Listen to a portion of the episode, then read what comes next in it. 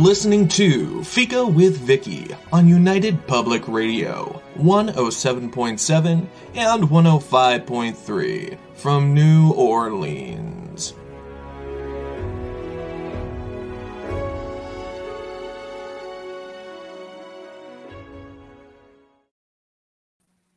Hello, everyone, and welcome to Fika. At the first start, at the start of Fika's first year, I asked for witches and fairies, and witches and fairies came, and I'm so grateful to them. And I feel like our time together has just begun. But this year, as I looked at book suggestions, I started thinking druids, werewolves, and we never really got into storytelling like I wanted to. And then there was Robin. Robin is the founding member of the Druid group Clan Ogma. A storyteller and lecturer, has been seen on documentaries, has been heard often on BBC Suffolk Radio, written for pagan magazines, and even has some crime fiction out there. He has also won the title Chief Bard of the Fens. And he has written The Magic of Wolves. Filled to the brim with wolf lore and facts, I loved it. Not only did I come away with some new information, thoughts, and ideas, but I also laughed because Robin adds these little side remarks, rants, and pop references that left me anticipating more. Definitely someone I wanted to invite to Fika. So, thanks for the laughter, the lore, and your obvious love of our canine companions. It's contagious, Robin. And welcome to Fika. Thank you very much. So, as we always do, um, I'm going to ask you to tell the audience a little bit about the magic of wolves so that they have an idea of what we're talking about.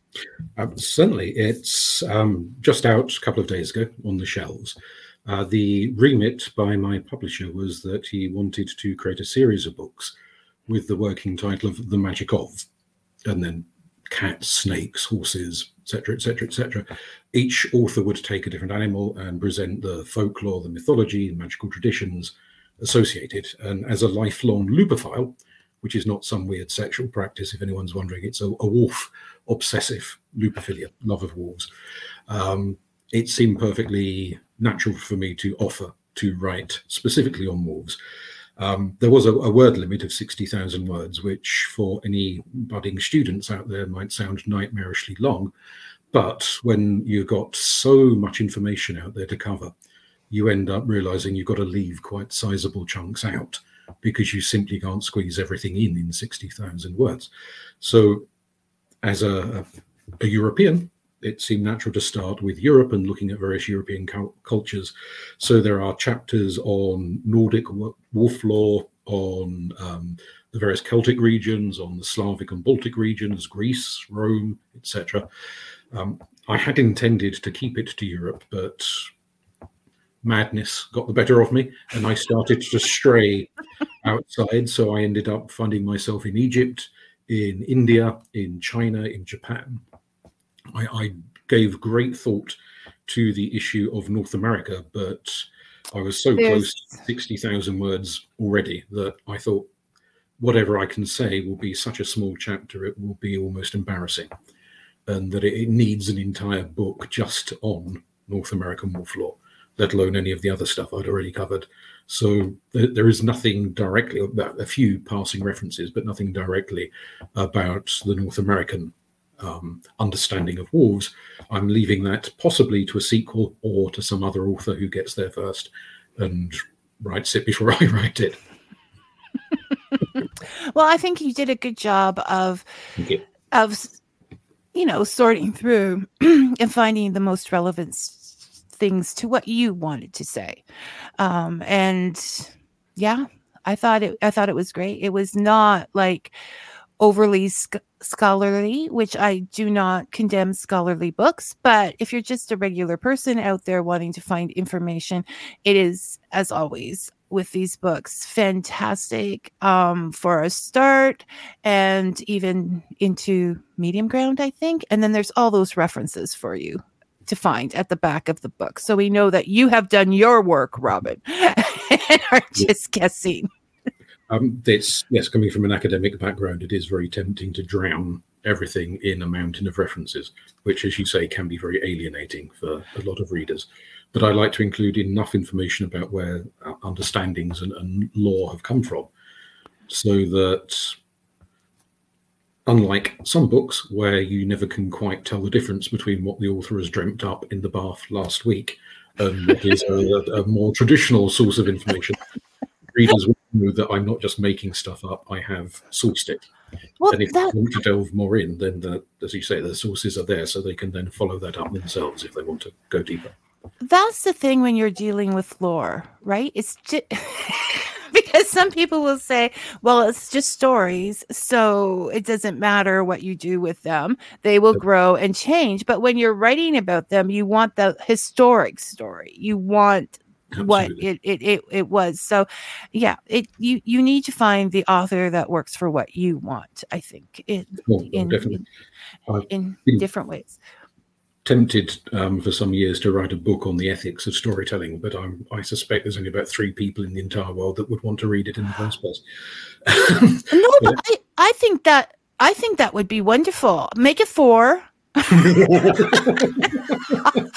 Think it would, especially in the modern um I'm gonna say climate. Um, there is so much that has changed over the years that it just leaves people.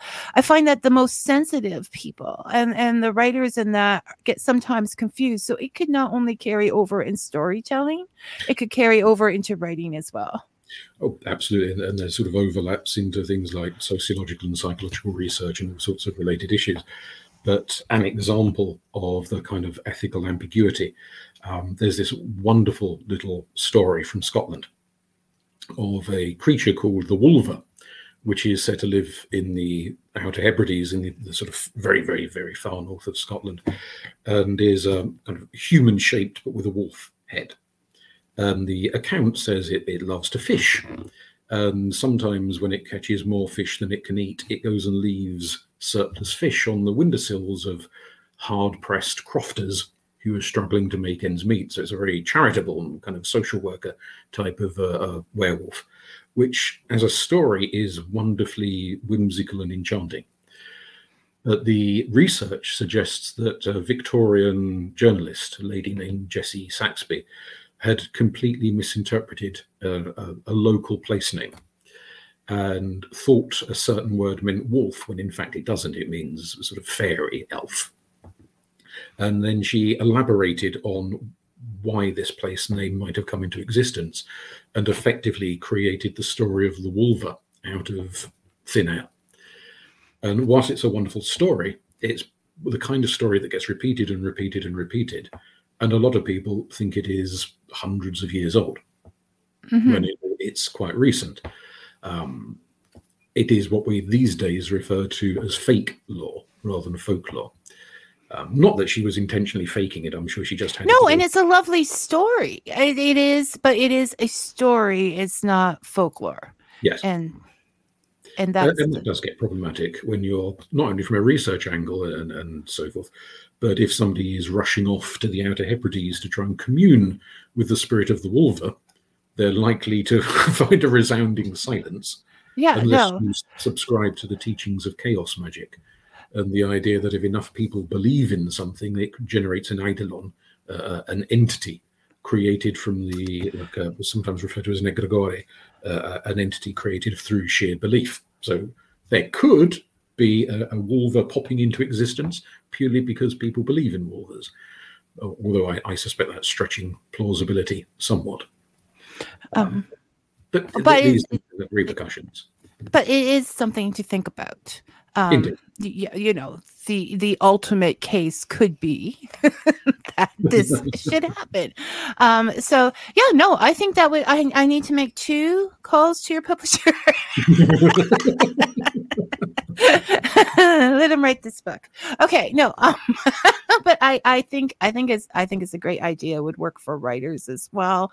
Would work because I mean that's what one of the things we're here to do is to figure out the origins of of story. I mean, we know that it grows and we know that everything has kind of been done before. We're just doing it with our own voices. But you know how to do that re- respectful to the story and the people that um, work with that story so. Absolutely. Yeah. so that's it. So um oh forget the question sheet. So you, you stated you have this love of of of wolves and i think people would love to hear um, why that is what brought you to that. Is that okay if I? Oh, certainly. Or I suspect you might benefit from the presence of a psychoanalyst to explain that when it's been with me so long. Um, I, I, can't pinpoint precisely when I became fascinated by wolves, but certainly as a childhood thing. Um, for anyone unfamiliar, the, the part of Britain I grew up in, there haven't been wolves there for hundreds and hundreds of years. Um, so it is not because I was you know bumped into a wolf in the woods when I was at a formative age, or anything quite like that. It's it's not something that was inspired by anything environmental that happened. I could possibly put it down to watching far too many Dracula films as a young child. Um, there's there's a wonderful line not only in the book but in the films as well, where Dracula is in the castle and the, the wolves are howling in the woods, and he says, "What what sweet music they make, the children of the night," with Bela Lugosi doing his densest attempt at an accent. Yeah, trying to speak English, he, he wasn't terribly fluid as uh, in fluent rather as in English as a young actor. He became fluent later. Uh, so maybe maybe it was that I was a great lover of Universal Pictures and Hammer Horror Films, which is a British horror studio back in the day uh, as a, a, youngster. So maybe it's watching one too many werewolf films. Who can say? but it's persisted for an entire lifetime. Well, I, I mean, for television, we spend a lot of time with television and it influences us a lot. So if it influences us in a positive way, I say go for it. You oh. know, and we all loved those monsters Sunday afternoon movies and just, you know, that that was that was was the thing. And which brings us here today. So um because people want to know where did those werewolves come from? oh, um. and you have a lot of a lot of information on that. We can't possibly go into um, all of the information, and people should buy the book. So we're not going to give them all of the information. Let's just say, but we definitely have a love hate relationship, many of us, um, with canines. We absolutely love our dogs, but many people, wolves, not so much. And can you tell us a little bit about why that is? Absolutely. Uh, a lot of it, of course, is competition for food. Um, if we go imagine ourselves living hundreds and hundreds of years ago in the distant past, um, as perhaps sheep farmers or goat farmers or whatever um, livestock we were looking after, there is a lot of competition. There are all sorts of other animals in the world that quite like eating the same things that we like eating um, crops included as well as um, livestock. So we tend to resent anything that's a predator upon our crops, especially in a, a period of history where the state was much smaller and relatively weak. And if your crops didn't come in, there was no social security, there was no benefits. You, you sort of starved unless you had relatives you could go and prevail upon or, or the local priest was feeling especially generous and was willing to to help you out somewhere along the way. So all forms of, of rival predator have been demonized at some point over the course of history, but probably uh, the wolf is the most demonized over the course of time. And certainly, wolves will snatch a sheep, they'll, they'll snatch a goat, they'll snatch various other forms of human livestock, uh, particularly in periods of time where their normal wild prey is perhaps depleted. Very harsh winters, um, animals migrate to other areas.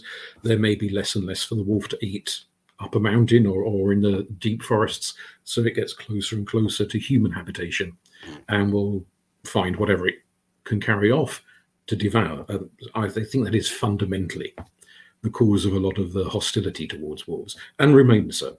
So there's projects around the world today to reintroduce wolves to areas where their numbers have either been wiped out completely or at least severely depleted. And that the commonest form of resistance to the reintroduction of wolves are the concerns of farmers that they will lose their animals. Perfectly understandable. Um, sometimes they've been offered compensation, uh, and that becomes a way of negotiating. Um, there, there's also plenty of evidence that wolves have a ma- massive benefit for the landscape. So in Yellowstone Park, um, wolves were introduced to a particular area and they totally transformed the landscape. Some of it by predating upon deer who had been deforesting the area by eating all the young saplings. They had impacts on, on the flowing of rivers and the directions rivers went in, beneficial impacts, things that the people reintroducing the wolves had not predicted would happen. So there are lots of reasons for bringing wolves into areas, but clearly people worrying that they are going to lose their source of income is a major one. You also have people worry that their children will be snatched up by a wolf and devoured, um, which is not well evidenced, I have to say. Very little evidence from Europe of any reliable and documented attacks by wolves on human beings. I, I know that we've gone to lectures at Algonquin Park, which is sort of known um, that we used to we would go on holidays. And and they said the same thing that there was very few um you know the, he could think of one or two. At which point my child argued no this isn't little red riding hood. Okay because he was very much into um, wolves and coyotes and things at the time. Uh, but but it is we th- seem to think you know bunnies deer lovely um wolves big bad. And the deer do mess with the landscape. Like they destroy everything and that's the balance of nature right? You need to have the wolves to balance that out. Absolutely. In japan which i didn't know at all until i, I did the research for the book um, there was a native japanese wolf which was driven to extinction having been revered within shintoism the, the traditional religion of japan um, arguably as a result of westernization and, and in, incoming changing values and standards, some of it to do with um, Catholic missionaries, some of it to do with the influence of America in Japan. The moves were made to eradicate the wolf and succeeded relatively recently in the grand scale of human history. A knock on consequence of getting rid of wolves was um, an impact on farmers. So, not uh, going from worrying about their livestock agrarian farmers with crops found that way more pigs, way more deer were coming in and eating all of their crop because they were no longer being kept in check. Right, right. Wolf population. So right. what's gained by one type of farmer is lost by another type of farmer, from you know animal farm, animal husbandry to crop um, husbandry. Dis- destruction. Yeah no no. It, it's it's funny because um the predators the they we think of predators the hunters. But we don't think of in that same case the deer would eat up. I mean that they didn't see that happening. So you know the Absolutely. wolves were, were hurting the deer away they're they're yes. they're clever the um, and there's also you wrote quite a bit about which I agreed with, so I'm bringing it up. about how the wolf sort of symbolizes our wild nature and that was to be suppressed under you know i mean it still symbolizes freedom and the howling and and the whole thing yes uh, we, we could go off on mad tangents with various anthropological and psychological arguments well i try not to because it gets a bit dry but there is the the notion found within um, fairy tales, within um, Christianity, within Islam, various other traditions, that the wolf is seen as this this wild beast. And I, I can easily imagine uh, again an earlier period of history. You're going about your business, and suddenly this howling comes in the night, and it, it must set people's. I mean, to me, it sounds beautiful, but I can imagine for a lot of people, it wouldn't be beautiful at all. It would be quite frightening, quite worrying, and they'd start to think, "Oh, my my um, animal's going to be eaten, and my children going to be eaten." It would become a, a, source of fear and panic. But that that howling, uh, you don't have to be Freud to understand that we are fundamentally wild animals. As much as we might consider ourselves civilized, as much as we might consider ourselves somehow above the animal kingdom when it boils down to it, we are part. yes, yes. And we are, as human history shows again and again and again, we are as capable of ruthlessness, of violence, of destructiveness towards each other, towards anything that moves, as any wolf, as any bear, as any eagle is capable of violence. And there is the sense in which, in a lot of poetry, a lot of storytelling, the cry of the wolf is not just a beast out there, it's the beast in here. And the person who fears their own wild side, who has been taught to fear it, taught that it is a dangerous, dark thing that has to be bottled up and repressed and shoved down as deep as deep can go. That howling is is the scratching at the door. Forbidden history, grisly ghosts, monstrous cryptids, and harrowing folklore dominate Japan's history and culture. Mysterious Japan is a bi weekly podcast presenting these spine chilling horror stories, urban legends, and unbelievable histories in a campfire story format. Many of these tales have never been presented in English before. Our journey takes place where dark history and supernatural folklore collide. Mysterious Japan is produced, written, and translated by recognized Japan expert Dr. Heath Havey. Season 1 relates the unbelievable legends and ghost stories from the so called suicide forest. Listen to Mysterious Japan for free on Spotify, iHeartRadio, or wherever you listen to podcasts. Learn more at our website at themysteriousjapan.com and be transported by unbelievable stories where the lines between reality and folklore become blurred in the shadowlands of Japan. Once again, that's themysteriousjapan.com. It's frightening. It's the Um, temptation. It's it's the and I think if you're in a cabin or in a trailer, you know, in in a more civilized part of a, a park, um, it is beautiful. But when I'm out when long, long time ago, many years ago, when I was in a tent on the back trails, it was a little frightening. so, so I think circumstance Absolutely, yes. leads to that. But if you're feeling safe and secure, there is nothing more beautiful than them talking back to each other. So, um, yeah. So I say, be less afraid of the wolf and embrace your own, and yes, then then, um, yeah. absolutely. There, there is that need we all have, I think, to come to terms with our what Jung would call the shadow side, our, our dark side, what we are prepared to do. Uh, and anyone who has ever perhaps found themselves as a, a victim of somebody else's violence, whether that's being mugged in the street or a domestic situation or a war situation, whatever it might be. People who normally are quite kind, quite calm, quite placid, quite well behaved, if their life is up against it, if their children are threatened, become capable of very extreme violence in self defense or in protection of their children and their loved ones.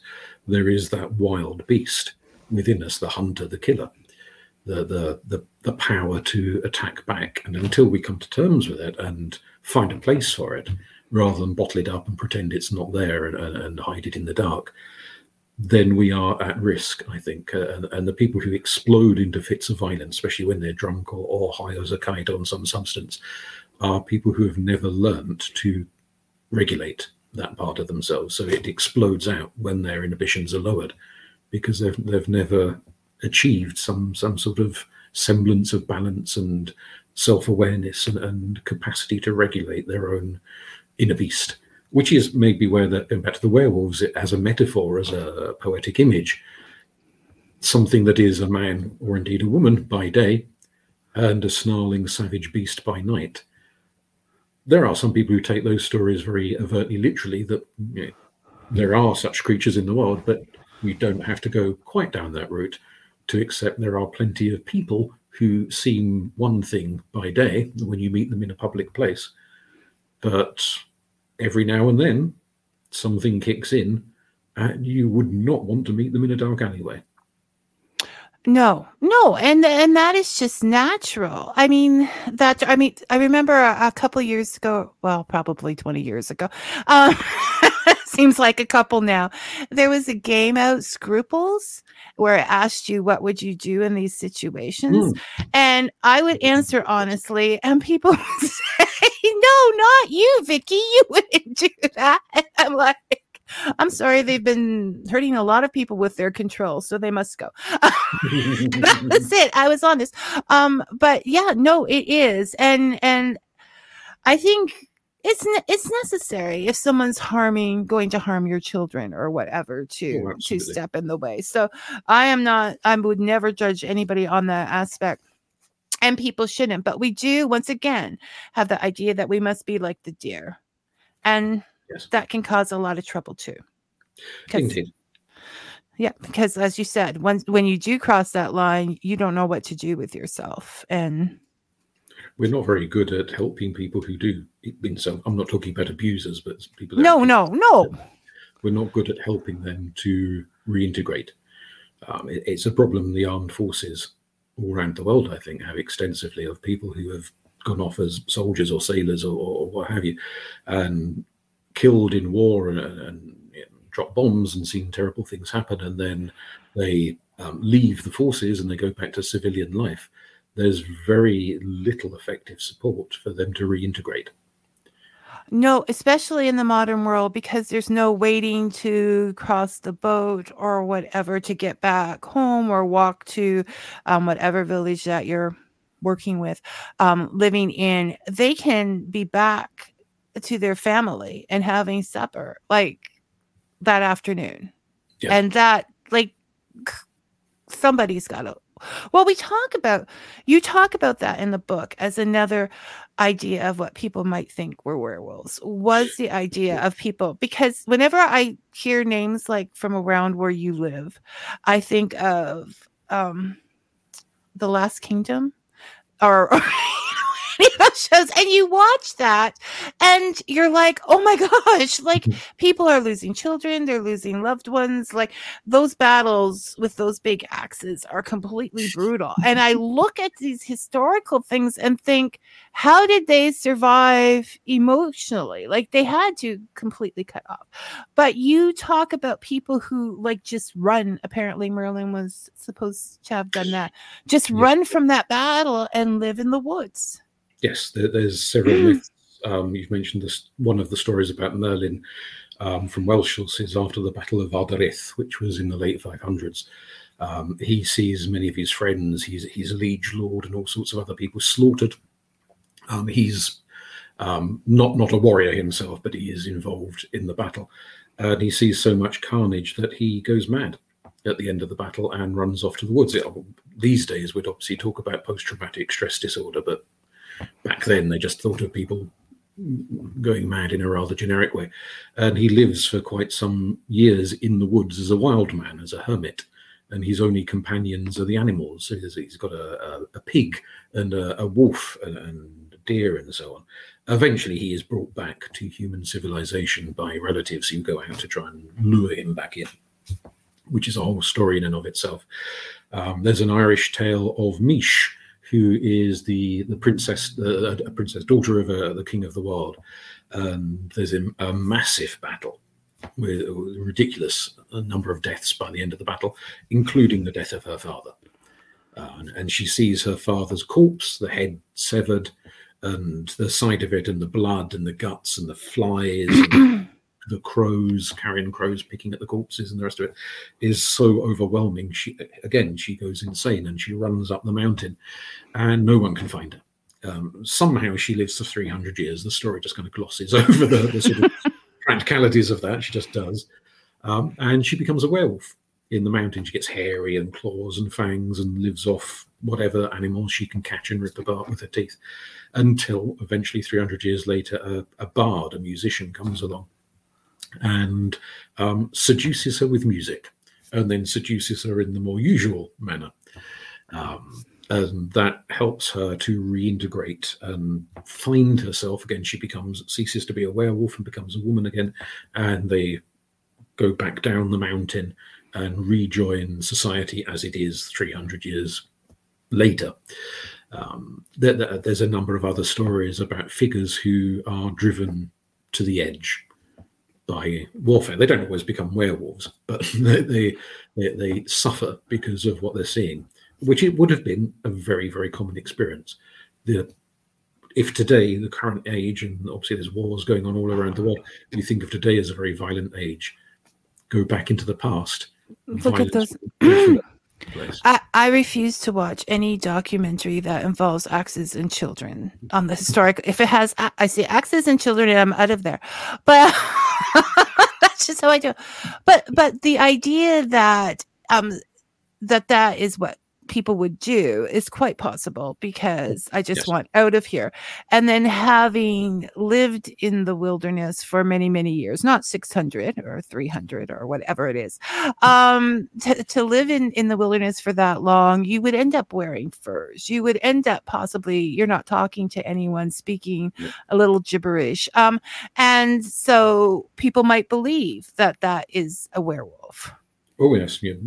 unkempt appearance, getting quite un, untrimmed fingernails and all the rest of it. There's- He might well look quite quite mad, quite primal primal by the end of it. So certainly possible that they could have been viewed in that way. Um, it's it's interesting. I'm reminded of a um, project by the American Army within the last couple of years, where um, some therapists have been using Greek mythology and Greek storytelling to help soldiers cope with what they've seen after after the battle. Obviously, they're not talking about it in the, with the bombs flying overhead, but once the battles are won and the soldiers are back to base, what is there to help them? And so some um, people within the American forces have been using Greek myth and telling stories and getting the soldiers to discuss the symbolism of the stories and what they mean and relate it to their own life.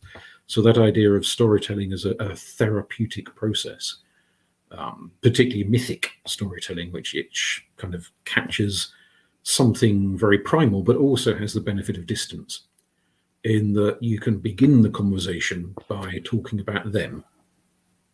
Well, not- and then bring it back to you. yes. which is, is which is the great thing because um even in regular day-to-day life you're not gossiping about the neighbors you're not saying that guy did that you're able to have an open discussion with no sides no no boundaries for feelings you're talking about them and Indeed. yeah no it's absolutely important to i'm glad to hear that that's that's a good i like that robin i like that that somebody's using it in that way. And um um look um now of all the stories in the book um people look at things there's always you know i like to say the moral of the story but the thought behind the story. Yes. as you were researching this was there one story that reached out to you and said you know robin this is it. This is your story.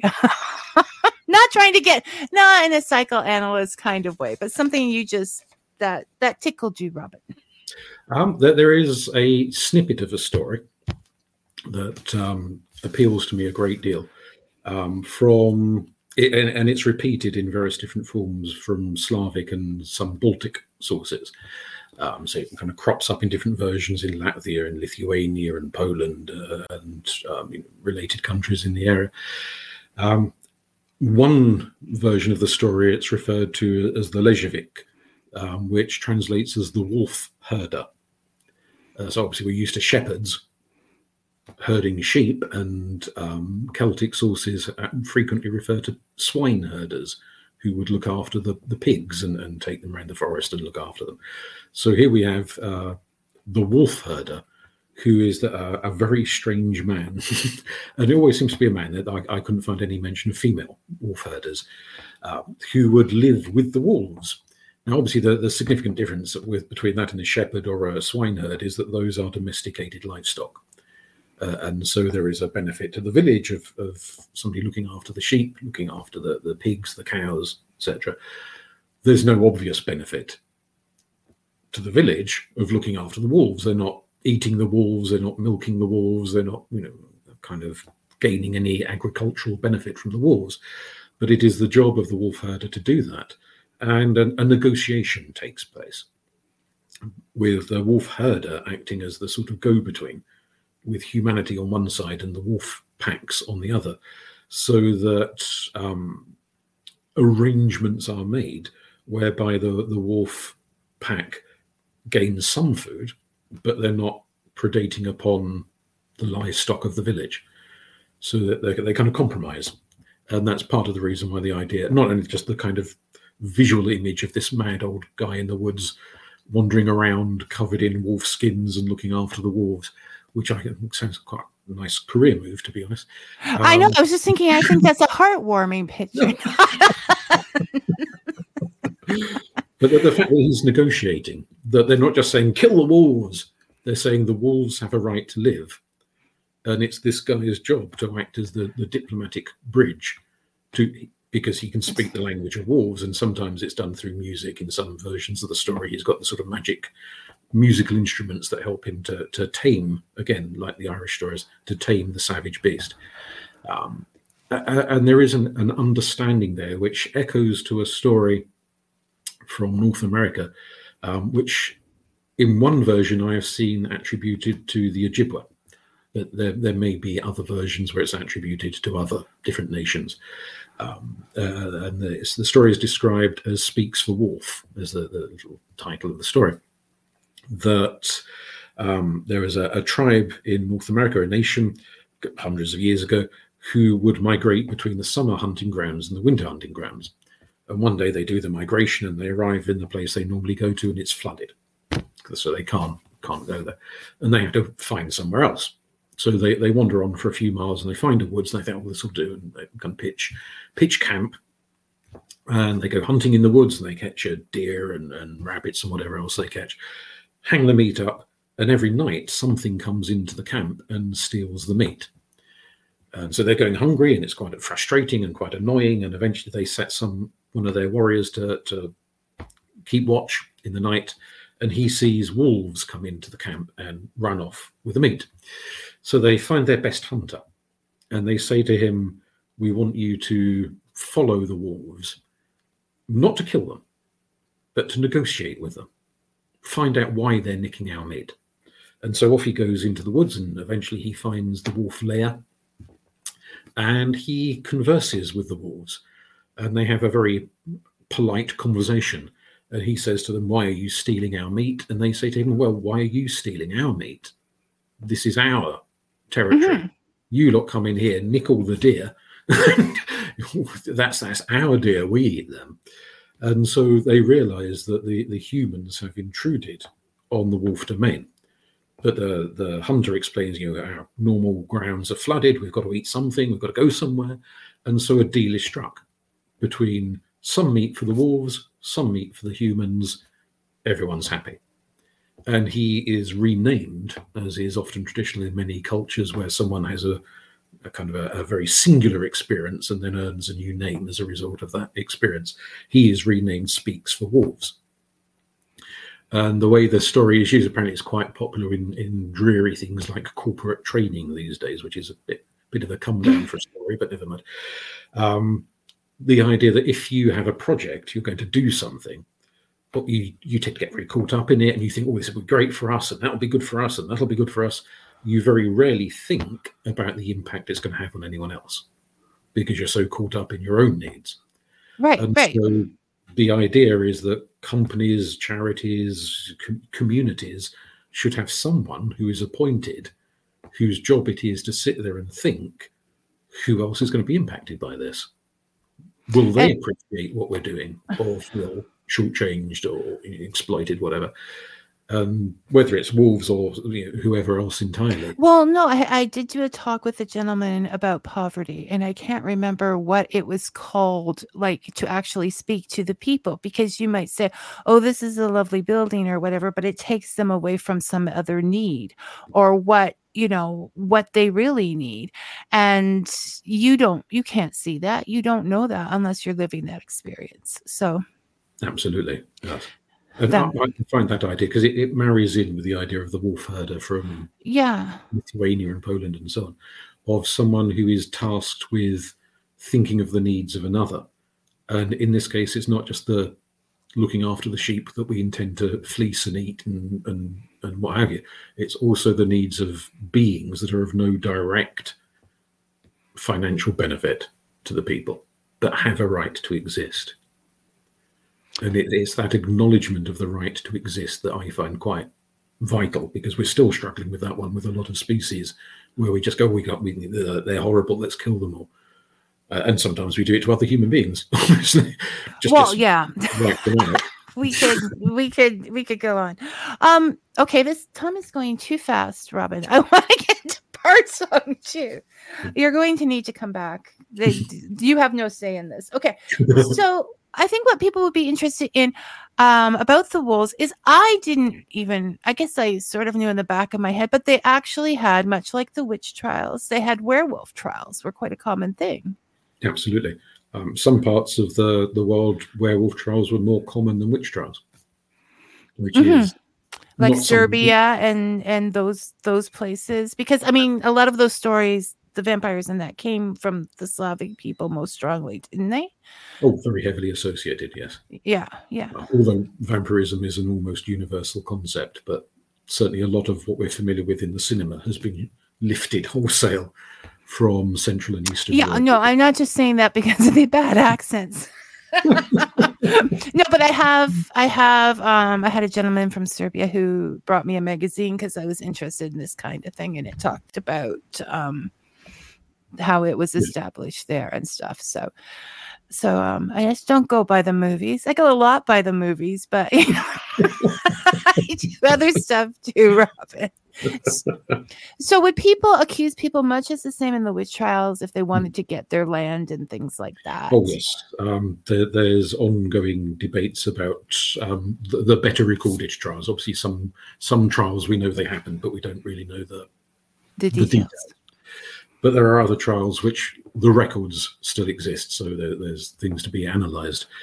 Um, it, it, it's quite a fascinating area. It's um, more common for men to be accused of werewolfery than for women, whereas obviously with witch trials it was more common the other way around. Although there are some exceptions in certain Scandinavian countries, way more men were accused of being witches than women. So there, is regional variation in that one, but a, a lot of the people put on trial for being werewolves were, were more commonly men than women. Um, some of it may have been linked to the same kind of financial issues that were driving the witch trials. That either somebody was quite well off and somebody else thought, well, when they're dead, yeah um, no no and so forth. But also at the other end of the financial scale, um, very poor people were often Always. because they were a drain on the local parish coffers. And rather than keep on paying money to look after the poor, you're just going to bump them off and deal with it that way, which is all a bit grim. And I'm surprised some modern politicians haven't had a crack at that one, but that's another story. Um, but there are some fascinating accounts. Um, Livonia, which doesn't exist as a country anymore, but was sort of um, part of it was in was um, controlled by Sweden uh, uh, and other parts by other countries. Um, there was a very elderly man called um, Thiess who came from there, and the trial accounts still exist. Uh, he was hauled into court for, for other reasons, and he just blurted out this story about being a werewolf, um, which possibly a lot of the locals may have been familiar with, but was not familiar to the judges of the trial. right right it was a common story in the area but not known out of it Absolutely. Um, so he, uh, and it's quite interesting. I mean, possibly he was. I mean, he was eighty odd, so possibly he might have been a little eccentric, if not maybe borderline dementia, Alzheimer's, something like that, which could have led to, to sort of um, ill-considered outbursts. When you're on trial, you don't normally be so forthcoming with information Absolutely. But he, what he describes is quite fascinating because it's not simply the bog standard story that occurs in so many other werewolf trials, where somebody says, "Oh, I met the devil. They turned me into a werewolf, and I've killed thirty-six people. And it was lovely," which tends to be the recurrent theme of most most werewolf trials. Is someone who is quite possibly a serial killer, who's just Mhm. bumped off people left, right, and centre. Um, in this case, with with, with old um, Thiess, he says that he is a member of a cult of benevolent werewolves, and they fight against these evil witches. And the evil witches try to cause mayhem to the crops and the cattle and all sorts of other things. And the werewolves, who he describes as being the hounds of God, descend into hell to battle the witches. And it's a very similar idea to a story told in Italian witch trials of the Benandanti and the Malandanti, the good walkers and the bad walkers, where you've got two rival, bit like Harry Potter, two rival gangs of, of wizards, which is fighting each other, the goodies and the baddies. Um, and the goodies are trying to protect the community from the the, the ill-intended magic of the, the bad guys. Uh, so he he spills out this story, and the court listened to him, and I imagine I can imagine there would have been a state of shock to, sort of hear this this convoluted tale of what sounds to, to me like astral projection or, or shamanic trance work, something like that. Was he in a, an altered state of consciousness as his spirit was descending into the bowels of the underworld to have all of these amazing visionary experiences? I mean, I suppose it's possible he was just delusional, making it up as he went along but it's a very, very vivid account to just dismiss as some old man who was a bit cracked. All those wonderful words. you just ended with that, it's a little but yeah no there's a there's a lot to, to ask yourself about about these stories and taking in as well that um a lot there was a lot of stories in the time where people would think they saw things and everything but you have to remember a lot of them were close to starvation okay. which which yeah. causes hallucinations the nutrition wasn't good there's no b12s going there sometimes like uh, they didn't sleep properly they weren't all of these physical things will lead to some of these journeys as well which doesn't mean that they're fake or they're whatever but it it does have the times i would think Absolutely. I mean, be, be, between what they saw daily and and lack of nutrition, I'm su- I'm surprised we survived as a species at all. like, just just taking us, um, keeping it. Now, okay, we have a dilemma, Robin, because it we have we have um Oh no, we still have. That's right. We started a little later, so we still have ten minutes. Okay, I'm going to jump. People, they're used to my jumping. I'm going to jump because I also read Bard Song, oh, which which which I which I loved. Um, for any and so there's a couple of things. Okay, you talk about all the poems that are in this book. It is actually almost like also a poetry instruction Indeed, yes. Book, and um, if you get it, are I'm not sure which way to um, metrical or how would yes. you, that's, metrical, that's yes, yes. okay okay so they're all metrical and they go by a formation and even though some may, people may balk at that because you don't have the artistic inspiration, that was just one of the rants, um, which I thought was very clever and, and on point um, with what humanity has done. But it does it does lead to other things in life, like forcing yourself to write according to these systems. Um, can you say like some of the positives of doing that to anyone oh, for anyone? Absolutely. So the the book is primarily um, Celtic inspired poetry, um, themes from Irish and Welsh mythology and so forth. Although there are sections on Scandinavian and Greek and Roman and, and, and other um, poetic meters. But the the advantage, and I do accept that it is quite challenging to write in any kind of a meter because uh, you've got to structure what you're saying and the word count and the syllables and the rhyme schemes and so forth. Um, but what it fundamentally does is focus what you want to say. Blank verse, once in every 500 blank verse poems, is good. The other 499, frankly, would make a Vogon blush, which is a science fiction reference for anyone who's not familiar with Vogon. Uh, blank verse, um, uh, just in case anyone's unfamiliar with the term, is, is just when you, you write without meter. It's just you kind of say what you want to say. The danger there is that people say too much. They, they just blur. It, it, it's sort of verbal diarrhea on the page. Well, um, which can happen in novel writing as well. to be concise yes. is important. So, yes. Um, so the, the the need for meter helps you you you come up with an image and you think, oh, it's it's two syllables too many for the line. How can I say this in a slightly different way? And you have to think and you rethink and you jiggle the words around and you're you're focusing your mind a great deal. So it doesn't absolutely guarantee it's going to be good, of course, but a lot more mental effort goes into it. And I'd argue that this is akin to magic. Because in magic, you are focusing your mental energies to achieve. And the outcome for the poem may be to put an image in the mind of the reader.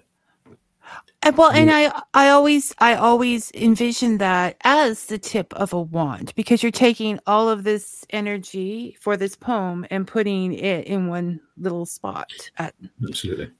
Um, at at at, at the end. So I know. I mean, and you also said, it, well, it it it leads to um an easier time with meditation and and with all of these things because you're thinking in that focused kind Yes. of way.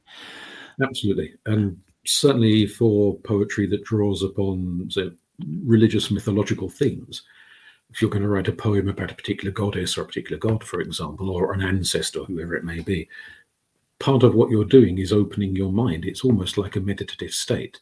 You're opening your mind to that entity to capture and, and completely focusing it on it in order to get these um, syllables in order. Yes, it's a devotional act, uh, an offering, a gift, a sacrifice. Well, and Like- and to and to write that po- like art as a sacrifice is is is a great thing, I think, because you're you're truly giving of yourself. So, and I on an, on another mo um more mainstream is we were um discussing haiku one day with um author Brian Griner. I'll give him a plug there, and and I found because I tend to get obsessive.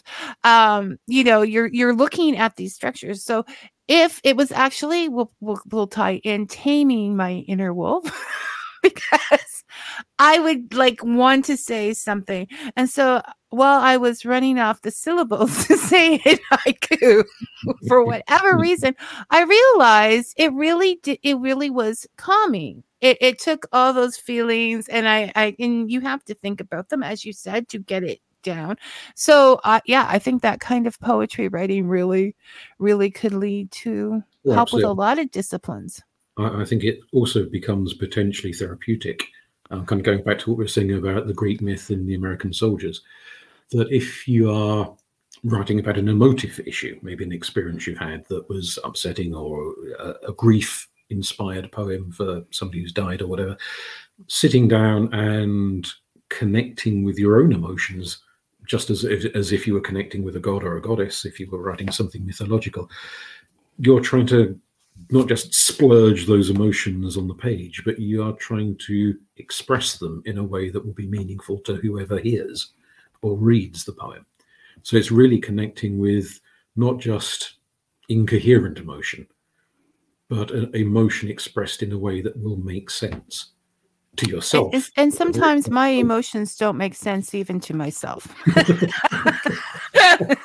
so so yes no getting a journal just for that would be would be fabulous i i think.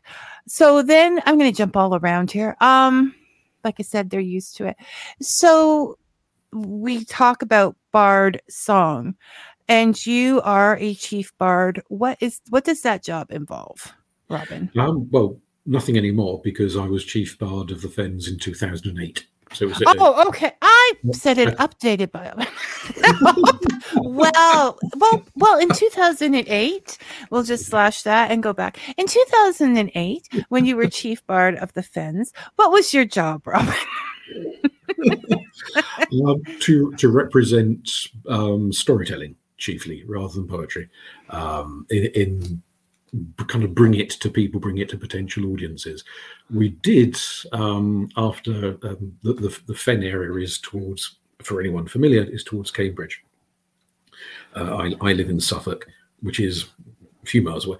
Um, so we, we created a bardic throne a bardic chair for suffolk and that ran for 10, 12 years uh, before we, we, we were starting to struggle after a while to find anyone willing to to contend.